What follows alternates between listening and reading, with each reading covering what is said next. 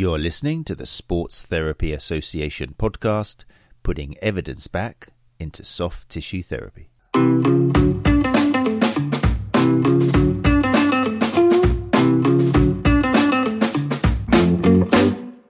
Hey people, how are you doing?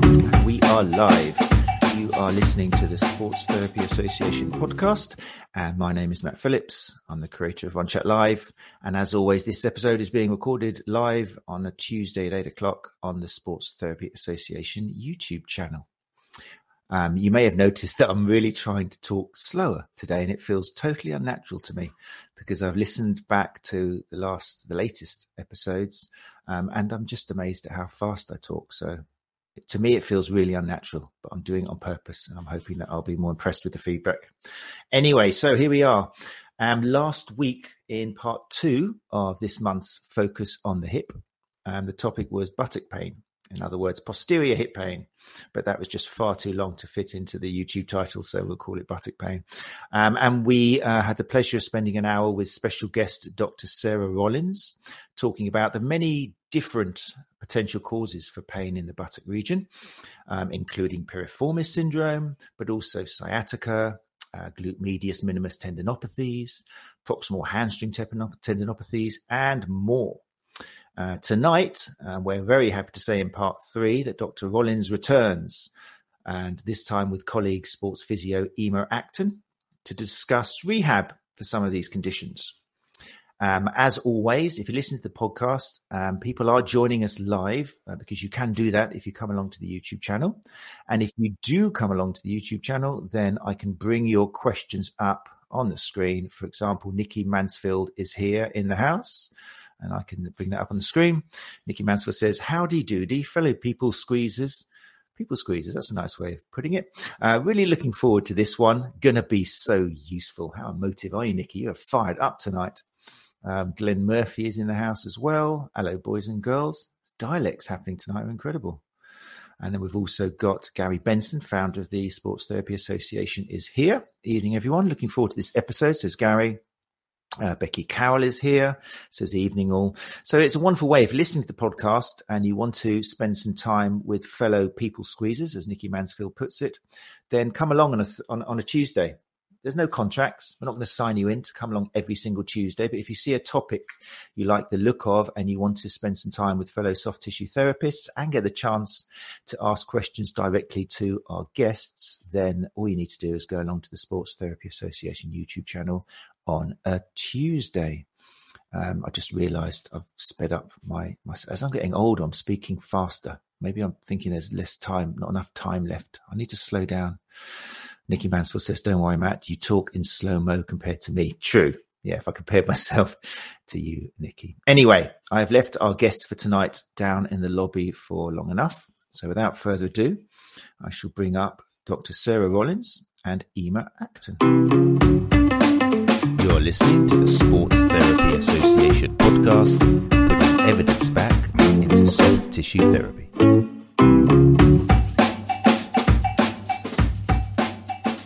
Ema Acton, how are you doing? And Dr. Sarah Rollins, how are you? Hello, good evening. Evening again. Hi, Matt.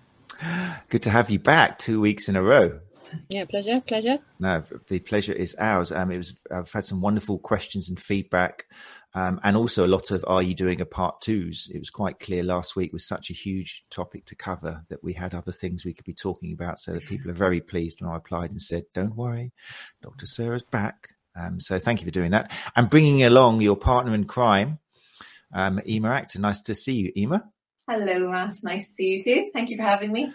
Oh no, an absolute pleasure. This is this is wonderful to have two people who work together because you are even today you were working together were you maybe start by telling us a little bit ema about how you started working with sarah and where yeah so um, i first of all i suppose my husband's in the military so i had to move a lot around a lot from jobs i was working in london as an esp and then a job came up working at the regional rehab unit which i think sarah described last week as what we do and um, that came up in 2020 um, and i got the I was lucky enough to get the job and get to work with Sarah, which is wonderful. So we run clinics together. Um, it's a brilliant idea, actually, to have a doctor and a physio in a room together so that when we take turns making the diagnosis. Some patients are a little bit more physio, some people are a little bit more medical, and it's brilliant to have that those kind of you know the doctor expertise in the room. So if there's something I don't recognize or that differential, it's incredible to have. And then I take on the management of the patients once the diagnosis has been made. So it's a really nice way of kind of working together. It means people don't have to come back and we do it all in an hour. It's fantastic to hear. It's almost as if multidisciplinary care is the way forwards for patients. I mean, who knew, right? Who knew? Who knew? you should write a paper about this or something. Be the future. no, so it's wonderful. And you enjoy so much working with Dr. Sarah Rollins that you're leaving, aren't you? Sorry, I Yeah. did dig that in there. Yeah. like I said, Matt, and we talked about this earlier, I wouldn't be leaving for any job other than the, the job I'm going to because honestly, working with Sarah has definitely been the highlight of my career to date. And I'm not just saying this because she's in the room, but um, it's been incredible from a learning and just an enjoyment perspective as well. So, very, very rewarding job. But yes, I am on the move. Go on, tell everybody where you're off to because it is very exciting. Yeah, so I'm off to work with uh, the McLaren Formula One race team as their principal physio. So um, yes, I start that role uh, my last week with the militaries next week, and then I'm off the following week to Bahrain. So it's a little bit of a different uh, approach. So I do most of the races, but then the rest of the time I'm working um, in. We're setting up the high performance center clinic with another Wow. doctor in uh, in McLaren headquarters in Woking. So very exciting. Yeah, Sounds amazing. I'm not speaking to that doctor again. I know. We should probably move on. Really. Snappy. Yeah, Yeah. very No, exciting. congratulations. That sounds absolutely thank amazing. you very much. Thank you. And also, we should mention as well that um, you've played um, hockey internationally as well. Uh, yeah.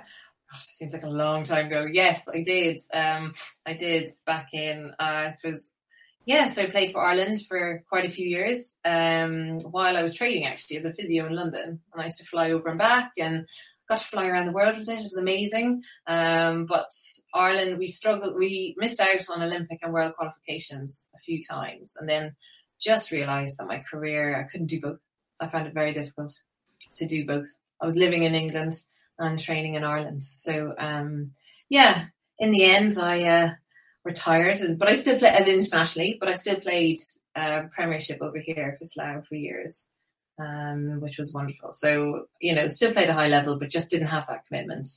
Um, so yeah, it's an Well, enjoyable time of my life. I was interested. I didn't realise that the army has got has had quite like over hundred years of history of hockey teams as well, and as Oh, an yeah. army association. Did you get involved with that, or were you tempted No, to? No, so you have to be an actual, you have to be a serving member of okay. the army to actually play for the army. So um, no, I never, I never got to do that, but that was okay. I still enjoyed my club hockey. Um, you know, travelled around the country playing that, so that's good. And both my brothers still play professionally, actually, one in Belgium and one in Holland. So yeah, so they've they're flying the flag for the family. I uh, bowed out early. Marvelous. Right. Well, thank you again for coming along tonight. I'm really excited the fact that you do work together. Um, and we're here to talk about buttock pain or posterior hip pain. Sounds far more um, professional. Don't forget, people, if you have joined us live, then you're welcome to ask questions. We encourage it. This is a great opportunity. Um, but to start off, um, it's interesting. We were talking a bit off air. Um, there's actually a case which I believe walked through the door today, last patient, if I remember correctly, who kind of fits in nicely to what we're going to talk about tonight, Sarah. Yeah, that's right. So, um, I mean, I think we were both sort of sitting there thinking, I just can't believe this is happening. So it was literally the last patient of the day, and um, and I kept thinking this this can't this can't this can't be right. Um, but in fact, it's a beautiful case, and um, I think what we'll, what the best thing to do is we've we've got an idea that we'd like to have a little think about the anatomy again, just as a refresher.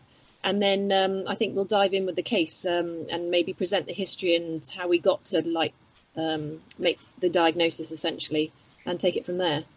That sounds amazing. The anatomy was so popular um, last week. People have been saying they've been playing it back and following it and listening to it. So that would be very well received. Great. So, should we dive in? Mhm. All right. So, um, I mean, we started with a little taster last week. So, we did, wanted to um, just uh, remind ourselves what we meant by the bum, uh, by the so buttock, and uh, remember we were talking about the top of the iliac crest, um, to the ASIS, which is that bit at the front of the pelvis that you can feel um, just on both sides, what people often call their hip bone, but obviously is the front of their pelvis, down to the greater trochanter, which is the, the side of your femur, uh, to the gluteal crease, um, so basically the bit at the bottom of your bum, uh, then up the midline, um, and uh, then back um, across to the iliac crest. Um, so that's where your buttock is. Um, and then we've got to think about what's inside that area. Um, and so uh, I'm going to run through that now, just again, and then I'm going to talk about because I, I I was desperate to tell you about the the exciting muscles in the bum last week. We never quite managed it. So we've got our big glute max muscle. So fantastic, a powerful um, uh, hip extensor. That's your the big muscle on, muscle on the back of your bum, which attaches to the iliac crest uh, and then goes down to the side of your femur um, and inserts uh, there and also on the um, uh, iliotibial uh, band tract down the side of your leg. So very powerful hip ex, um, ex, um, extender. Uh, and then beneath that, we've got two smaller gluteal muscles. So we've got glute min and glute med. Um, and so really easy to remember them all because you've got a big one, a little one, and one in the middle. Um, and then deep to that, we then have our deep gluteal space and the muscles in there. So we've got some smaller muscles. We've got piriformis, which I doubt anyone uh, has failed to um, uh, hear the name of um, because it's got its little syndrome um, called after it. Um, and then we have uh, three small muscles uh, that go to the back of the, um, or go to the side of the back of the hip. Um, and they are called the gemelli. So you've got a superior one and an inferior one and in between them you have obturator internus. And interestingly, they all join together. So obturator internus is very much a tendon in the back of the bottom, uh, uh, yeah, in the buttock. Um, and so the gemelli actually join together with that uh, tendon and then attach to the hip. And um, what's really interesting about uh, piriformis is that it comes from inside the pelvis.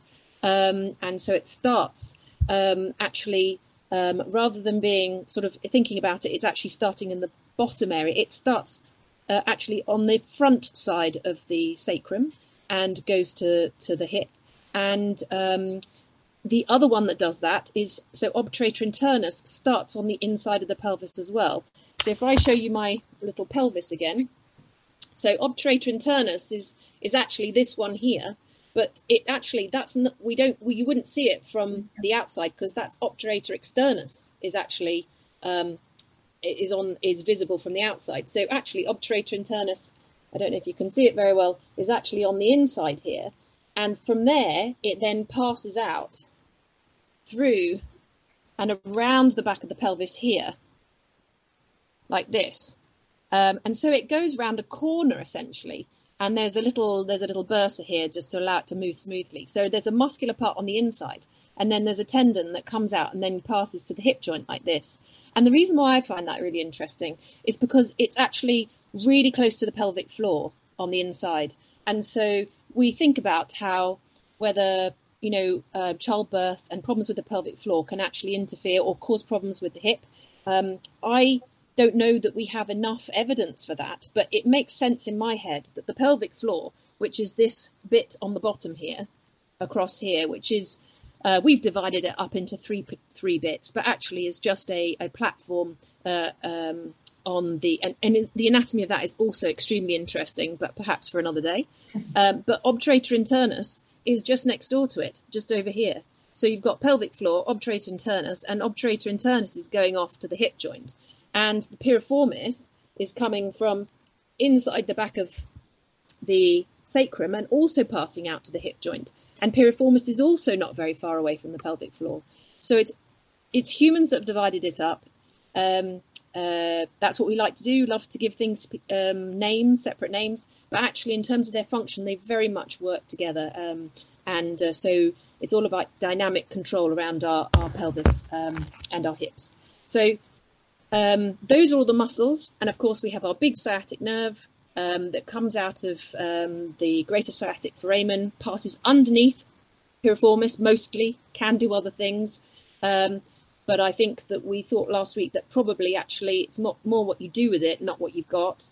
Um, and then it goes over the top of the gemelli and obturator internus and then passes down into the back of the leg And of importance, um, I just want you to think about where that sciatic nerve goes. So it's going to come out of the greater sciatic foramen. It's going to come down here, and then it's going to pass very close to the ischial tuberosity. Um, and so we've got lots of areas where potentially the sciatic nerve could get irritated. And bearing in mind the sciatic nerve actually comes from the lumbar plexus, so it comes from these little yellow nerves that are sticking out here. So they go inside, then they pass outside, and then run down the back of the leg. Um, so just because someone has sciatic pain doesn't mean that it's coming from something in the bum.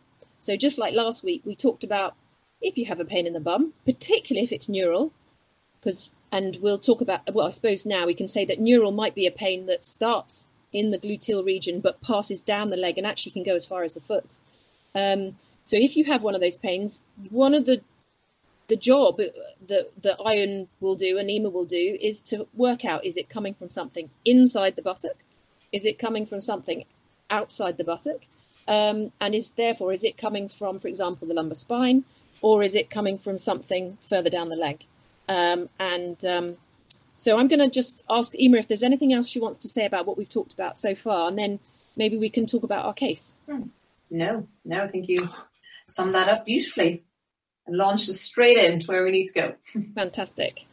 All right. Anything else you wanted to ask or say, Matt, before I dive into our, our case? I was just interested, rather than I just didn't want to gloss over too quickly. You had a little go at the idea that you said humans like to separate everything and kind of put that anatomy there and that's there. But yeah. it seemed like you were making a point by saying it's not as neatly separated as we see in the books. Could you just mention oh, a little bit of why, what the implications of that are? and where we oh, might be well, going wrong? I mean, massive implications. So you t- uh, talk about this with, um, so particularly surgeons talking about the rotator cuff, or thinking about glute med and glute min as they attach to the greater trochanter. From a human perspective, we love to divide those tendons up into different groups. And so glute min and glute med, different muscles, they come from different places and they attach via their tendon to, let's say, the great, greater trochanter. But when you actually get there surgically, they actually are quite difficult to divide up from you know, if you're looking at the tendons, there's not an easy way to divide them up, particularly around the rotator cuff. Actually, supra and infraspinatus are quite difficult to de- to decide. You can go back to the muscle fibers, but actually, once you get to the insertion, um, there's very little differentiation in the in the tendon tissue, and so therefore, we have as humans we love we've loved to divide things up into to different bits, but it's very rarely one thing. Let's say there's an injury; it can cross boundaries and um, humans love to think in black and white, binary, or or very um, yes, uh, rigid thinking. But actually, we need to perhaps think more in and, you know, yeah. So we need to think more globally and think about uh, in the same way as someone wants to move, they're not going to go right. I'm going to use my glute max now to to move in a forwards direction. They're going to use the muscles that they have available in order to un- achieve an outcome. Um, and so um, uh, I think anatomy. Is I shouldn't. I shouldn't downplay anatomy. I think anatomy is extremely important, and it really helps with diagnosis. But at the same time, it's really important to be aware that us dividing things up isn't necessarily um, helpful from a recovery or function point of view. Um, and yeah, uh, I think that's the takeaway message. That's a very healthy message, and we've heard it a few times. Oh, sorry, Ema. Go ahead. No, no, no. Just to add to that, so from exactly as Dr. Rollins is saying, from a diagnostics and things, but also from a rehab perspective, I certainly treat the rotator cuff as a as a whole. Do you know what I mean? As in when we are loading and when we are, um, especially when we're doing functional movements, and that's a huge thing, a huge part of um, of my practice anyway. I I try and not I think of the complex or the the group of muscles that maybe does a particular movement. I'm certainly not thinking I'm only loading one muscle. So it's something that's then carried through even when we go into the rehab sector. We keep that idea of let's not pigeonhole things and focus on one thing. We're, looking at the whole um, the whole part of it and how it moves and what muscles are moving it together yeah, that's great to hear. It's lovely. And it's just, you're saying it, and I'm just thinking I need to give a shout out to James Earls of Born to Walk because a lot of his functional courses and things are retraining therapists to kind of turn the binoculars around. And rather than learning all the intricate details and how they all fit together eventually, it should be the other way around. Let's see how people move. And then once we understand that, then break it down maybe to the, to the mm. individual bits. A total reversal of how anatomy is traditionally taught. So it's really interesting to hear you guys kind of support that idea. Right, I've detracted you from the the story of what happened today, so apologies for that. Let's get back on track. Um, yes, so we had a. I'm not, not going to give the exact details of the patient because I, I never like to do that so that they're not identifiable. But essentially, this is a 30 to 35 year old guy, very well muscled, um, and um, they are military. And uh, they presented with, um, or they were referred to us by their physiotherapist with sciatic pain. Um, and um, yes, and so they, they, their history is that they were um, taking part in a circuit training session and they were doing some sprints and they felt something go in their leg or around the bum region essentially. They they did they were a bit non-specific mm. but they said i thought i felt something go and then they weren't they stopped doing the training and because um, they thought something wasn't wrong uh, wasn't right um, and then but but didn't present to anyone medical because there wasn't a huge amount of discomfort, um, and uh, so they just stopped that training session. And then during the night, they woke up with significant pain that went all the way down from their buttock down to their uh, posterior ankle, associated with sensory symptoms, so pins and needles and numbness. Um, and essentially, although they have improved, so that pins and needles and numbness has gone, they um, then have had this um, intermittent leg pain ever since, which presents itself in a sciatic way, i.e., they've got pain that starts in the buttock region and goes down the back of the hamstring and then goes down through the calf and goes down to the back of the ankle. Uh, as I said, their sensory symptoms have resolved. Um, and um, um the key kind of findings from the history were that um, aggravating factors were um, prolonged sitting, so sitting for longer than half an hour, um, uh, long driving, um, and running. Running was also an aggravator, but essentially, if they hadn't aggravated it running, then they were able to walk pain free. And I can't quite remember, Ema can correct me. I think they said that their worst pain was something like eight out of 10. Yes. But that, yes, I think that was right. And that was if they really pushed it with their running, um, or if they sat on uh, for too long and just persisted to sit without moving. But on average, they could be pain free. They could have zero out of 10 pain. Um, and um, yep, so no red flags, uh, no neural symptoms, uh, no night sweats, no weight loss. Uh, they were well in themselves. Um, and but they were on actually, and I'd forgotten this, Ema. They were taking a reasonable amount of um, pain relief in terms yeah. of they were taking amitriptyline and co-codamol. Um, so amitriptyline is a medication for nerve pain. Um, and um, yes, I think those are the key things from the history. Anything else I've forgotten, Ema, that you think would be worth? Yeah, so I think there was just the one thing that kind of also so you can already see there was quite a few differentials throwing around there and differential diagnosis possibles. And then he also said I could start to run, and actually when I started when I was in pain, then it, I wasn't in pain, and then but that evening and the next day I was in eight out of ten pain. So suddenly we were like, okay, a few things going on here. Sorry. So that was the only thing to add. Yeah. Um, so immediately I'm sitting here thinking, well, this doesn't sound like standard sciatica. So for me, when someone presents with um, a, a, nerve pain that comes from the back, I would say that um, nine times out of ten, they say, I was lifting something in the gym and I felt something go in my back and then a few days later to a week later, I develop pain in my leg or my bum or whatever their neurological symptoms are. That is a sort of classical history for a kind of disc prolapse with nerve impingement type symptoms or chemi- you know whatever you want to call that kind of um, neural pain that you get related to a disc injury. So he didn't describe that at all. And so immediately I'm thinking, right, he had this from sprinting. And so sprinting, um, and we can all, you know, even I would imagine that everybody thinks, well, sprinting, what do they injure? They injure hamstrings. Um, and that's what was immediately going through my head. And I was thinking, well, so he's got sciatic pain, but he did it from sprinting. So I'm thinking it could be from the bum, it could be from the hamstrings. Um, so I asked him about bruising, asked him about swelling. He said there hadn't been any.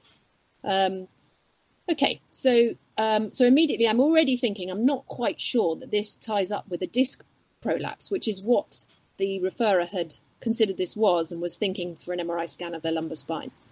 So um, then in the tests, so so doing objective measures or um, examination, what I really wanted to do was I wanted to investigate whether or not I believed or could prove that this was coming from the back, from somewhere in the bum, or perhaps from the hamstrings. And so uh, we did some tests to, so there's a test called uh, seated slump, and there's a test called the straight leg raise test. Um, uh, and the seated slump test, which is a test of um, adverse neural tension, so puts your nerves in your lower limbs uh, under stretch, was negative. So he only sat there for um, 60 seconds to three minutes, and by doing this particular test, it didn't bring on his symptoms. And then doing the other test, which is when you just lie on your back and you lift their leg up, he only got symptoms on the left when we got to his leg being almost completely at 85 degrees. So uh, lying flat and his, his leg up to here. Um, and for a pain that goes all the way down to his heel, for me, that was too um, unprovocative for something coming from their back. That's, I think that's there's probably not that's ne- not necessarily evidence based. That's just having seen a lot of people with um, problems with discs and pressing on nerves. Mm-hmm. That was really not a provocative test. So again, it wasn't conclusive for back pain coming from a, a disc bulge and pressing on a nerve there. So then I'm thinking, okay, so it's not that. So I need to then think about the gluteal region. Is the nerve being compressed in the deep gluteal space? Is it a piriformis problem, um, for example. Uh, and so I'm thinking, okay, so there's no reason why he couldn't have injured a bum muscle when he was doing his sprinting. Uh, unusual, but you know, again, anything's possible in medicine. Um, and um, let's try and find out. So we looked at his hip range of motion, uh, looked at what his hip flexion was, his hip internal rotation, external rotation was, and he was slightly tighter on the left side through his hip external rotators. And there was mild provocation on doing um, a, a Faber's test, so flexion abduction external rotation test, which is a bit like uh, uh, lying on your back and putting your leg across like a tailor, which we talked about last week. Uh, so rather than sitting up, actually being in a lying down position. Um, it was mildly provocative, and we tested even against resistance. So he had to fight me internally and externally rotating his hip didn't really bring on his pain. So I wasn't necessarily convinced that this was being caused by um, something in his gluteal region. Um, and I should say that I'd also done his uh, neurological test. So he had no reduced power against my resistance, bearing in mind I'm not, um, you know, a weightlifter, in uh, upper body weightlifter. So um, his power in his legs was normal, his sensation was normal, and his reflexes were all normal. Um, and so um, uh, i am thinking, I don't think it's coming from the back. I don't think it's coming from the bum. Um, and I'd had tested his hamstrings at this point, but they weren't different enough at, this point. And so I think, uh, Ema, I asked you at this point if you could do some soft tissue, um, you know, yeah. to do some physio uh, testing. Yeah, so we just wanted to see. So I am um, still a huge, I'm very much a huge fan of doing manual therapy in uh, my sessions as a differential diagnosis. And I find it really useful. And we found it very useful, haven't we, Sarah? So in this situation, especially, so when, with any kind of reduction in range, always like getting hands on, especially through your glute med and min, which are very classically can get hypertonic and kind of can then elicit this kind of, um, sometimes they can give a pain response. So like a somatic type pain.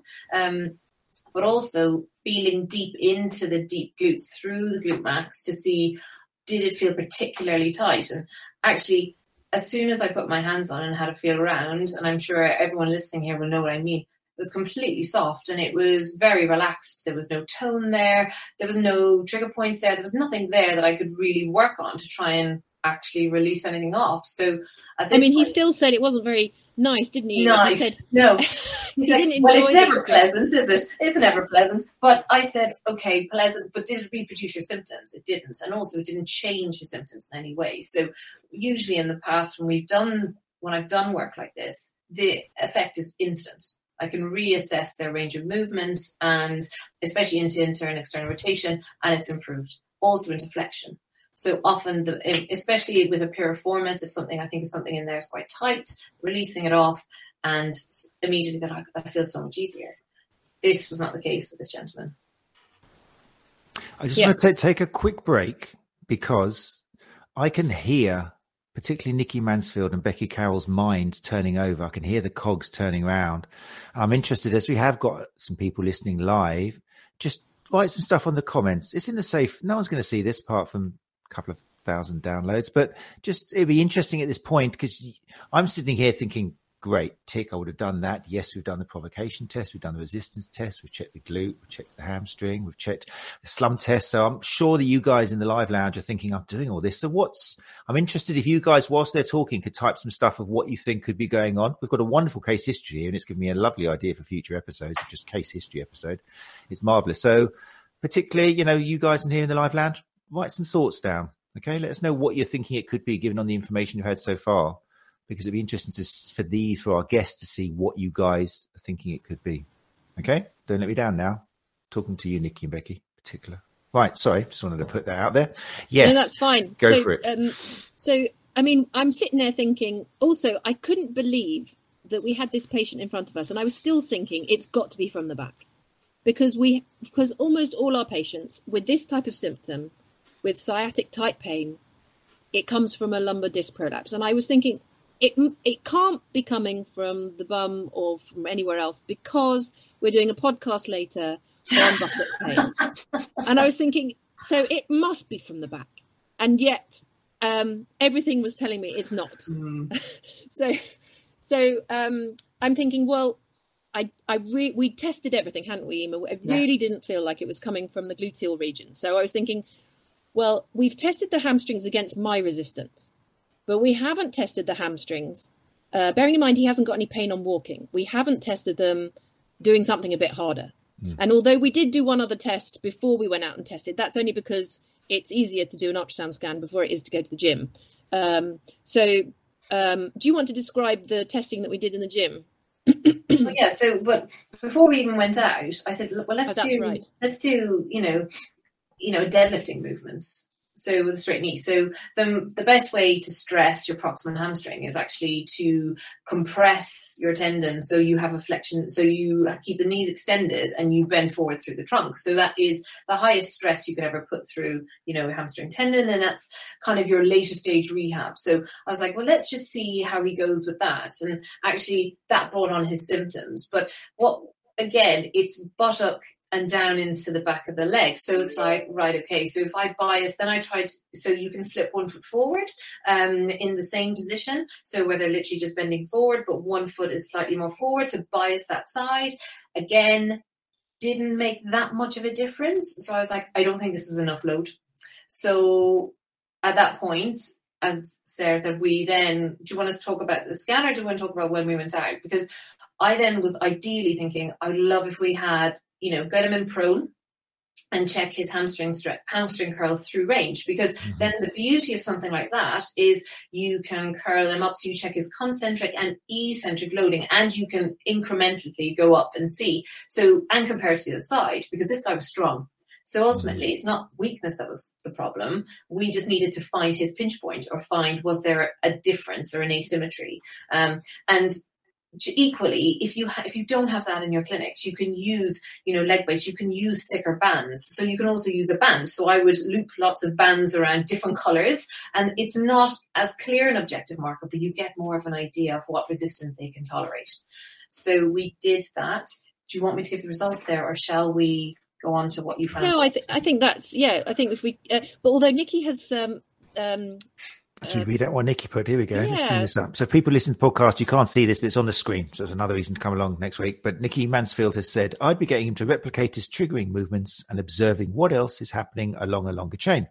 And as sitting is provocative, observing his movement in and out of that position. Yeah. So, the trouble with the sitting, which I, and I absolutely agree, that's a, that's a, a great shout, is that actually it took half an hour almost for his symptoms to come on when he was sitting. So um, other people where it comes on quicker, uh, and sometimes obviously we see people and they're sitting like this because they don't want to be sitting on the bit that hurts. So I, I think that's a really good shout. Uh, so what was that? He wasn't uncomfortable initially sitting so down. he, wasn't. he described to us, and you- you'd have to remind me, Ema, but I'm sure he said it takes it take it can take a while for it Half to an come. hour. Okay. Yeah, Thirty half an minutes of sitting at his desk at work for him to then feel like he had to stand up. Is this Yeah. a big guy with a lot of buttock, with a lot of tissue there, a lot of muscle in front of it? Yeah. Only muscle, really. Muscle. Yeah. There was no no adipose tissue there. You look like a sprinter. Uh, Yeah, type, he did. Type, Yeah, yeah, yeah. Uh, type Okay. bottom. Yes. Um, Nikki has followed up. If I could just read that out here, Nikki's on the ball now to see if other areas along that chain are not pulling their weight their ranges of motion, not contributing appropriately to the overall range of movement. So I Okay, think the important thing with that is that what Dr. Osborne says, that's a really good point, and that's actually something like we do in every um, session. So at the start of the session, what we do is we'll look at their quick functional tests and get see how they're moving, see if they're asymmet- asymmetrical, what they're you know what the glutes are doing in particular. So they do a single leg dip, they do on both sides. We see what their control is like. He had absolutely no problems doing that. He was really well balanced. He had excellent control. He had lovely depth. He had no issues. And then it was the same in his squatting, just a normal squat, had no issues. Um, we got him into a lunge. He had no issues. He had lovely control. There was no Trent Trendelenburg sign. So the one glute wasn't having to work stronger than the other, which is kind of one of the more common, most common things I see. Um, and that then, when I, so if you were to get someone in a split squat position, load them up on the side, the opposite side to what you're loading, and you put a weight in their hand, and suddenly that would bring on their symptoms. So then that's also a really good treatment exercise that I use in that situation. So, but they had nothing like that. So that was the other thing. This was just very specific, very localized on someone who was very strong and very fit.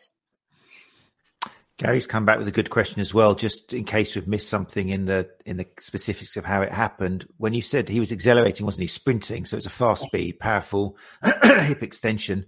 Um, was there what was the direction? Did he say whether he was going forward or cutting, or was it his? So actually, and I think that's a brilliant question. Mm. Um, we didn't ask any further on that, I have to say, um, because and I and uh, I think probably in hindsight that would have been a nice thing to to have asked. Um, uh, I don't think it has changed um, what's happened, and the and, and it all and it did just the sprinting already brought us to the um, the correct structure.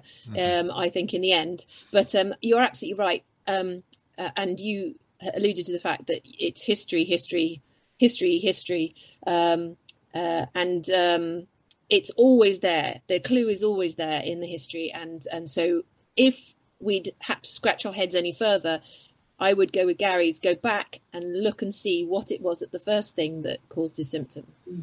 Um, yeah. Okay, right. So, um, um, just last thing before, because what we also are very lucky to have is we have an ultrasound machine in our clinic, so we can look at structures uh, immediately in the clinic. But Becky has um, said, what about gluteal bursitis? Um, so we talk about greater tro- trochanteric pain syndrome these days, um, so GTPS, because there's more than one structure at the greater trochanter. So if you have that that bone at the side of your your leg uh, at the top, so that's your greater trochanter, and that is where glute min and med attach, and glute max passes over the top, um, and um, just in front of that, TFL passes over as well, tensor fascia lata, um, and so you get gluteal, or rather, you get you can have bursal effusions, so fluid in a bursa, or or bursitis at the lateral hip but that is lateral hip pain. It wouldn't give you um, pain at the back, and it would it won't give you sciatic pain. Um, and um, just to, uh, because it's really important, gluteal bursitis, in my experience, is actually really rare. So greater trochanteric bursitis, true effused inflamed bursitis, is uh, something that people who ha- have with rheumatological inflammatory conditions. Um, uh, if people do have fluid in their bursa, it is because their tendons next door are either torn or annoyed, so they have tendinopathy. And um, in my opinion, the bursa has some fluid in it because the tendons are annoyed next door, and they just so happen that the bursa just happens to get a little bit inflamed as well and produces some fluid. But the bursa is not the problem. It's the fact that the tendons are overloaded, and then you can see on ultrasound and you can see on MRI scan that is there is bursal fluid.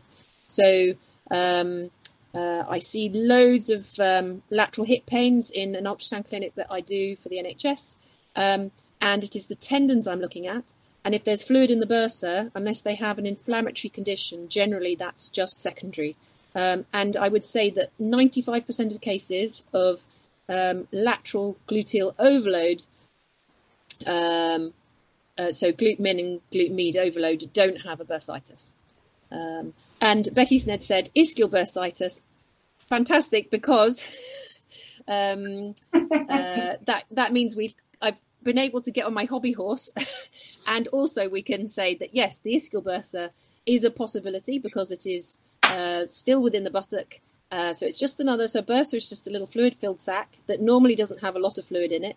They they exist to allow our stuff to move nice and smoothly over each other, which is why we have them over our uh, elbows. We have them over our bits on our bottom where we want to sit. We have them at the tendons on our lateral hips, so that so that everything moves beautifully smoothly. Um, and as in, if you whack your elbow, um, you know, you can get an olecranon bursitis, you can get them on your knees, you can get a prepatellar bursitis, you can get all sorts of bursitis, and it's because they can get um, the one, the olecranon bursitis is a true overload. It's a traumatic overload of the uh, of the bursa where you've given it a right wall whack. Um, but um, yes, so ischial bursitis. So there is an ischial bursa. So ischium, uh, so that's your ischial tuberosity, and I think Becky's getting in the right place because this is where your hamstring tendons attach, and the ischial bursa is just there.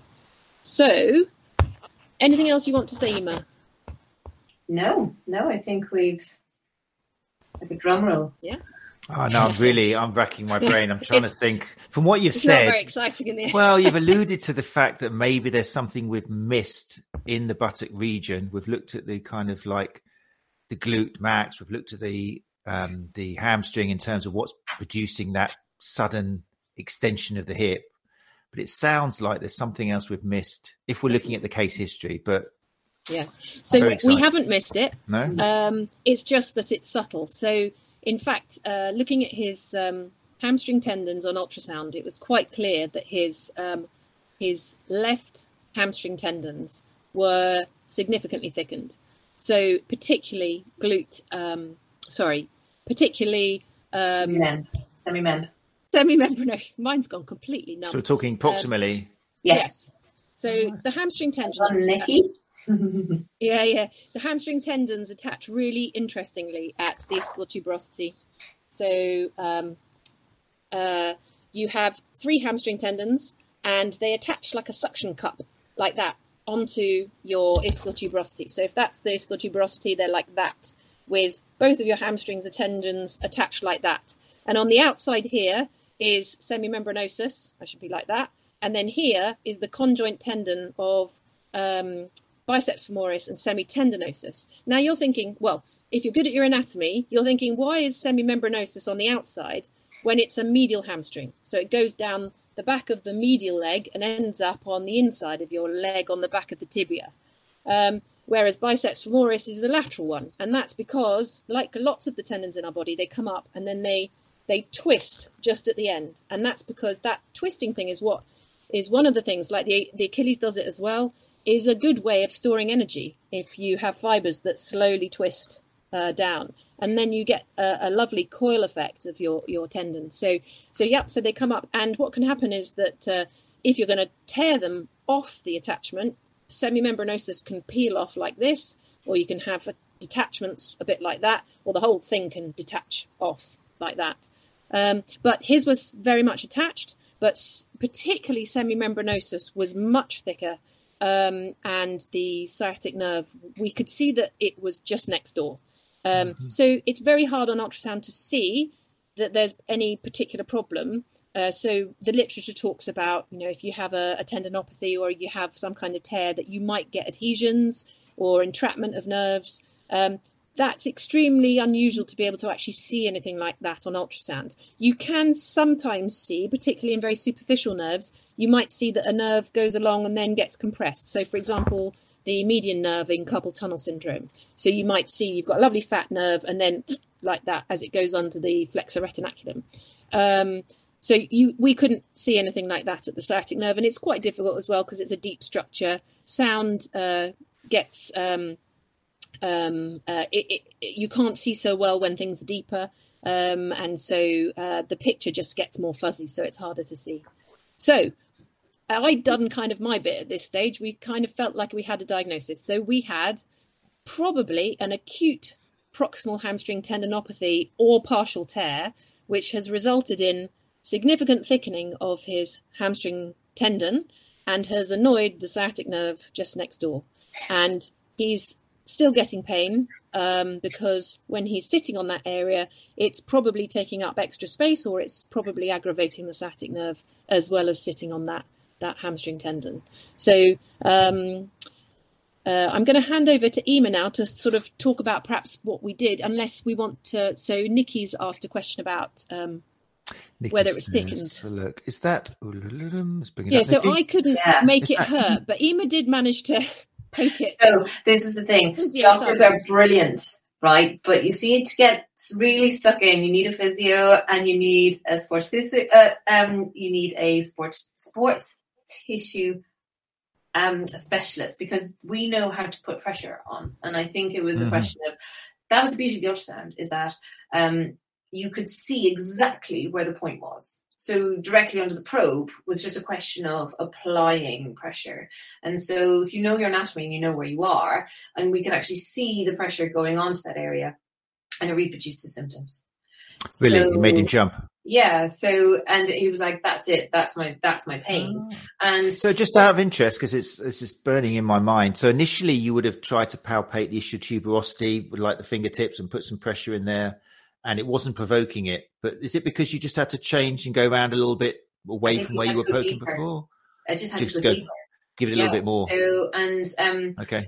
I, I, a little trick. I actually, I, it's really not very pleasant for the patient, but I actually use my knuckle. Yeah, so yeah, I nice. use my knuckle because actually, with a finger, you can get the same amount of pressure. It's not very comfortable, and whereas it, it's just a rounder structure, it was a you know yeah. you're able to get deeper. Um, and I think you know with it was just reaffirming what we already thought. But what's really interesting about this, and I think, is that actually, essentially, there were three three different kind of pathologies going on or two different mm-hmm. and that was affecting the third so as dr rollins said you know it sounds like from the original injury there was a potential tear that's that when he pulled up when he had been mm-hmm. sprinting and then what he's left with he continued to, to load and because he was strong he was able to keep going because you do have two other hamstrings that you can mm-hmm. join in and help out but what happened was that it's just this one is just not able to deal with the load that it's being put on it. So exactly as Nikki said, yes, he'd almost he was pretend he was presenting as like, and I said this to Sarah as we were walking out, as tendinopathic. So that pain when they start the exercise, when he starts to run. And then as he ran, he actually that eased off because with tendons, when they warm up, they feel a lot better.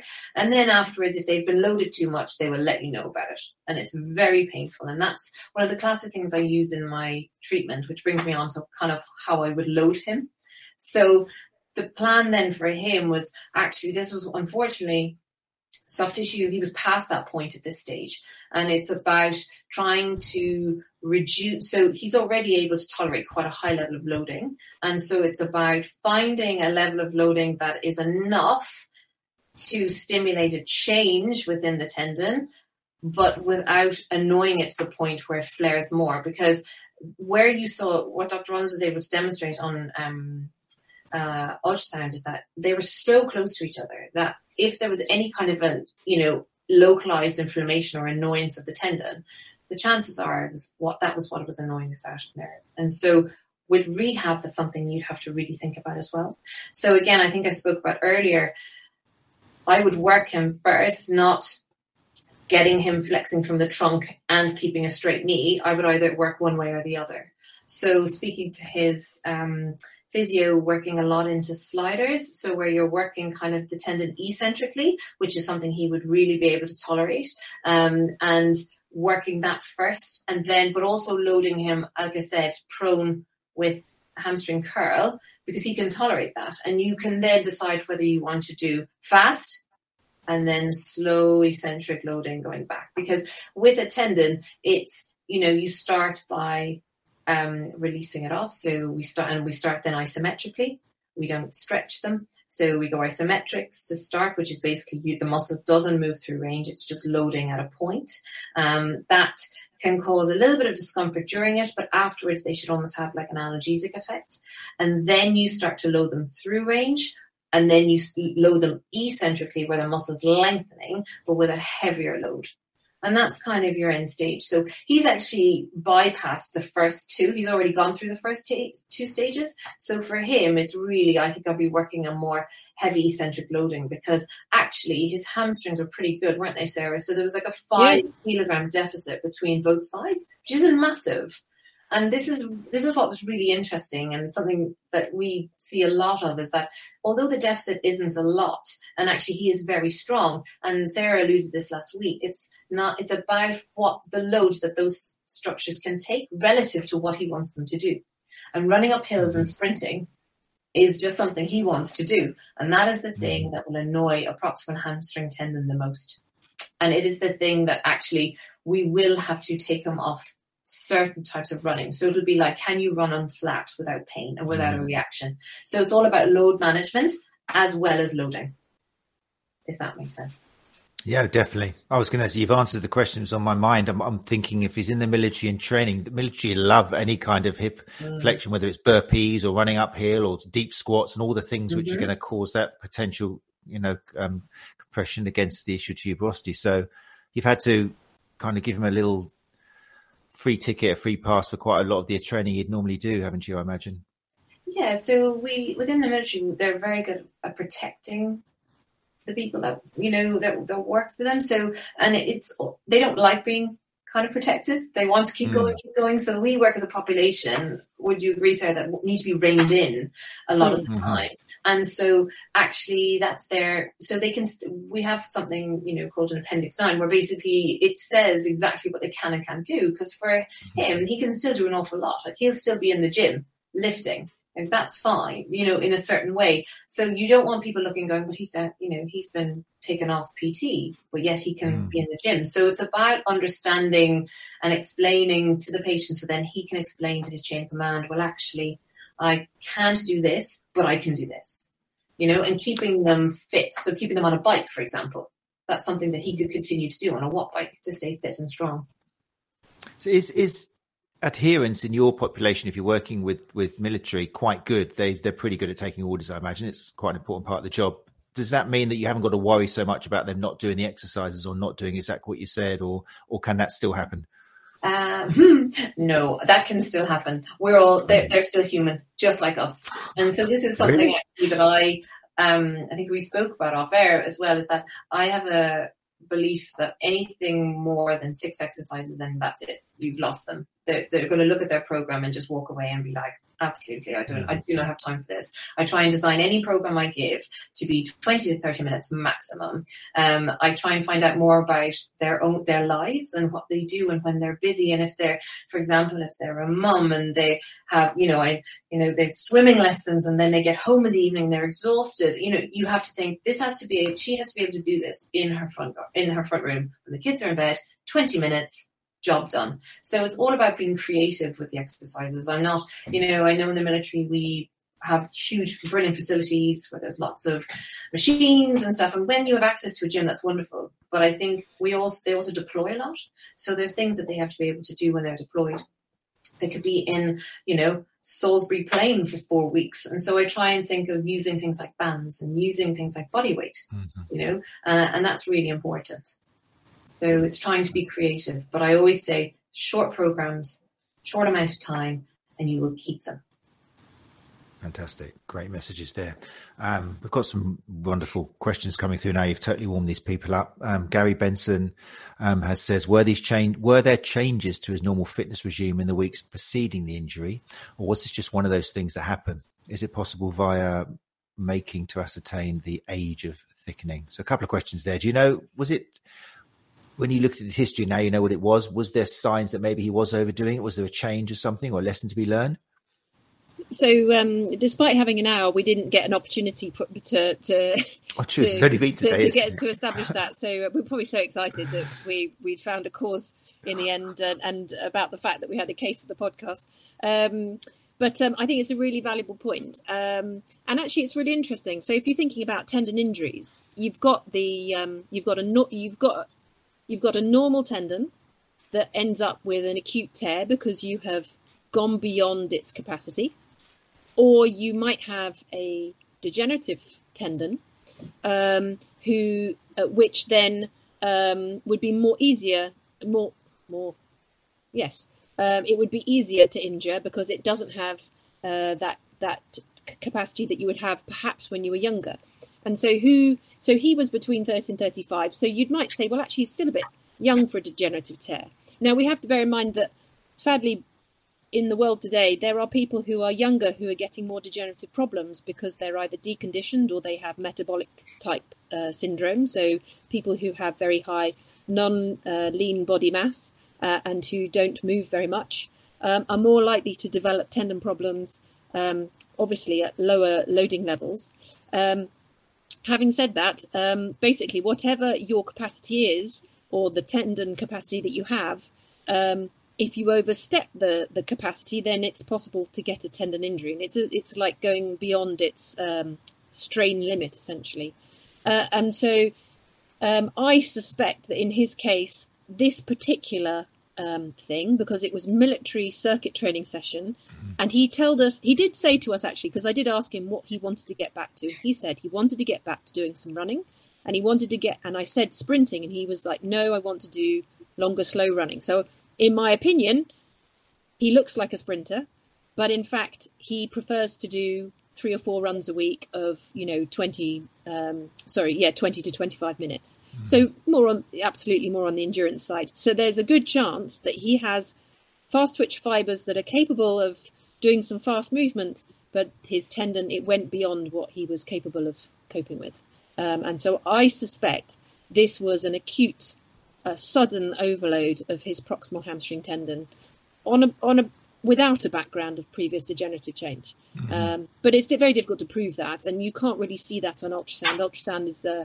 um, you would only if you'd scanned it beforehand uh, be able to.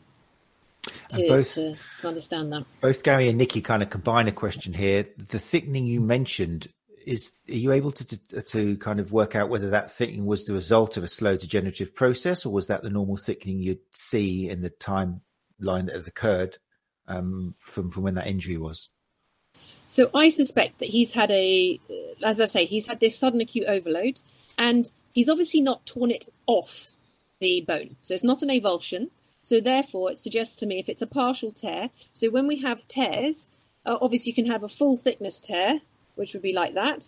And if you have a partial tear, you can either do um, this is a bad example. You can either do kind of like that, mm-hmm. or you could do kind of like that, and that would still be a partial tear, but it would kind of be like an intrasubstance tear as opposed to like half the structure is gone. Um, I suspect he had this kind of overstretching injury, intrasubstance tear, um, and I only speculating really because of course, but nevertheless, the the tendons were all attached. There was no gap. There was no kind of damaged section of tendon. And this is interesting actually because of course he said he didn't bleed.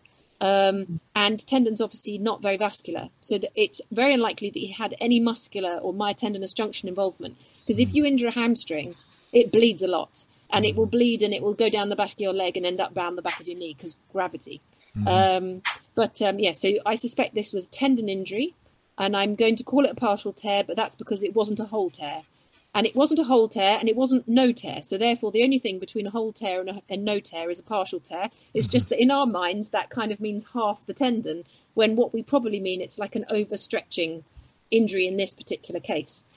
And then when we do something like that, our tendons will get thick because there will be a an inflammatory response of sorts that will invite new blood vessel growth. Uh, there will be swelling.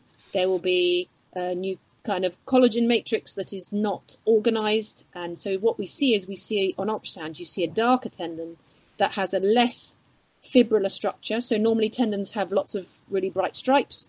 And a tendon that is tendinopathic or overloaded would often be darker and have less stripes um, and it will be thick. So the signs on ultrasound are thickening, mm. loss of echoes, so hypoechoic, so it's darker, uh, loss of fibrillar pattern, and then sometimes there will be some calcification that there wasn't in this case, and sometimes vascularity. It's very difficult to see vascularity related to a hamstring because of the depth. But in an Achilles, you could often very clearly see vascularity related to an overload. Um, yeah.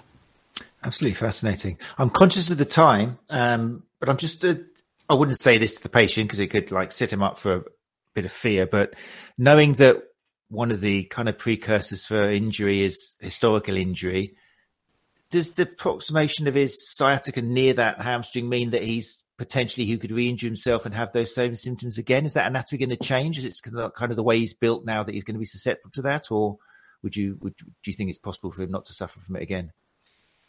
I think if we could do, I, I mean, if you don't mind me answering. No, I was going to let you have a go. yeah. So I think when, I think what we are working on the premise is that actually that, you know, the tear is historical. Now what we're left with is the tendinopathy. And I think he keeps annoying his tendon. And I think that is what then flares his symptoms for his sciatic nerve. His sciatic nerve is actually fine. There's nothing wrong with it. And his, mm. his anatomy is pretty normal. But with a tendon, you can change how, as long as the tendon doesn't become annoyed and become more inflamed, and actually mm. we can hmm. settle it down, then the chances are we can control his symptoms. Like he has almost done that to a degree himself by by keeping going because we know with tendons they love load. It's just about the optimal loading, and he was just really keen to get back running. And so mm. I hmm. think we're hope, hopeful that by just getting his loading right, by getting that increasing his load tolerance within that tendon, that will change the thick, you know, it will, it will change the reaction of the tendon, which is essentially what is irritating the sciatic nerve.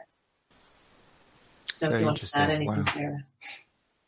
No, I was just going to say, as a as a long term Achilles tendon sufferer, I've managed to piss off the. Excuse me. I've managed That's to annoy. It. Sorry, YouTube. we will not speak for kids nerve. anymore. A doctor as well. Would you believe? Um, uh, I've managed to annoy my sural nerve, which is just next door, and you get all sorts of strange pains down into my foot. It's just my Achilles, and I compress the, the area, and I'll get referred pain down my leg. So, if nerves are next to things that are inflamed or uh, overloaded, they will they will they will hurt. Mm-hmm.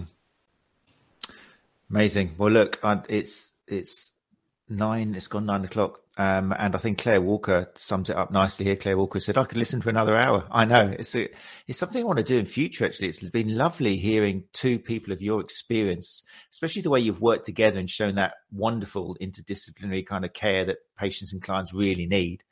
Um, just to hear you sounding and, and talking about things has been really effective, I think. Um, so I thank you for that. Unfortunately, we haven't got another hour, Claire, I'm afraid but you never know. Well, no, I would say let's have them both back to uh, do another case history later. But one of them is, yeah, but we won't talk about that anymore. No, let's not. Maybe with your we maybe with your new Dr. Ema, we'll talk after. We have plenty of historical cases because I'm with Claire. I love talking about the SI joint, and it's something I love to treat. So you know, it's something that I. But it's yeah, just such good. a massive topic that we just thought mm. the beauty of this case study was that it kind of talked about lots of differentials that it could have mm. been. And that's quite a nice thing to then be able to talk about little bits and how then it would be managed. So, and there was no talk of kind of a, a fascial anatomy train or anything causing that symptoms traveling down the posterior leg. There's none of that kind of I'm just stirring a few people up in case they listen to the podcast now, because there is a danger. There's so many of these ideas. Oh, well, in that case, the reason it's traveling down to the Achilles is obviously it's a fascial thing, and, and people can go down rabbit holes. I'm not saying fascia won't be involved, but I know a, a large proportion of maybe people who get into soft tissue therapy could be attracted. As soon as you said it traveled all the way down, then people are going to look for that confirmation bias thing. I probably should that. I'm probably going to annoy a lot of the fascists out there, but um, I'm just interested fascists. that, that yeah, the fascists, yeah, spelled fascionists. Um, I'm just doing that to stir it up and get some fashionistas. More, yeah, exactly. but it was interesting that fascia didn't even come in your discussion. I've just done that to stir people up. I might even not put it in the podcast. But anyway, moving on swiftly. Um, no, I really appreciate it. Really, really fascinating. And, and I thank you both for your time.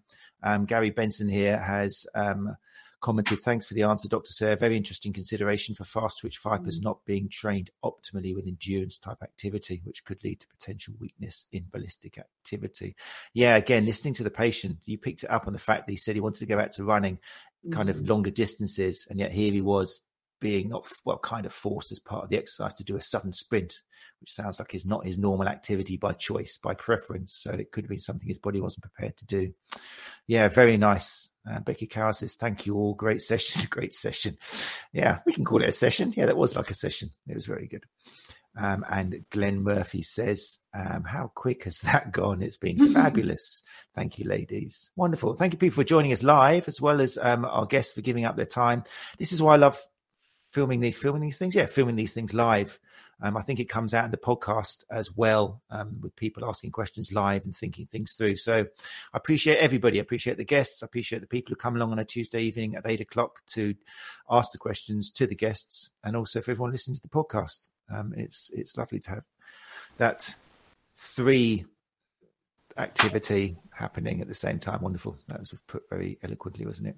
So thank you. Um, I'm going to sign off the live lounge now. If Ema and Sarah, if you could hang around just so I can say thanks to you properly once I've closed it down. Um, what are we doing next week, people? Just to let you know, next week, next Tuesday, we fall into February, don't we? So it will be the first of um, the first Tuesday of the month where we start a new session. I'll be looking forward to this. A new session called Ask Tim. And in the studio, we will have Tim Allardyce of Rehab My Patient, who will be, he's offered his services to be on the chair and ask any questions which are emailed in. Those of you who are familiar with Tim Allardyce from Rehab My Patient, a wealth of knowledge. Um, he's helped so many businesses grow, as well as two or three of his own. Um, he's been uh, to the Olympics. He's, he's, he's a absolute wonderful person to have sitting taking questions. So if you have got any questions for Tim on our new session, ask Tim, then all you have to do is email me, uh, matt at um, thesta.co.uk, and we'll have some questions for Tim. And that'll be once a month on the first Tuesday of the month. Um, but for now, thanks again to Ema Acton and Dr. Sarah Rollins for such a wonderful hour. Thank you, people. Thanks very much for having us. Thank you for having us. Take care. And if you want to join us live, we'll see you uh, next Tuesday on the Sports Therapy Association YouTube channel at 8 o'clock. Bye bye. You're listening to the Sports Therapy Association podcast, putting evidence back into soft tissue therapy.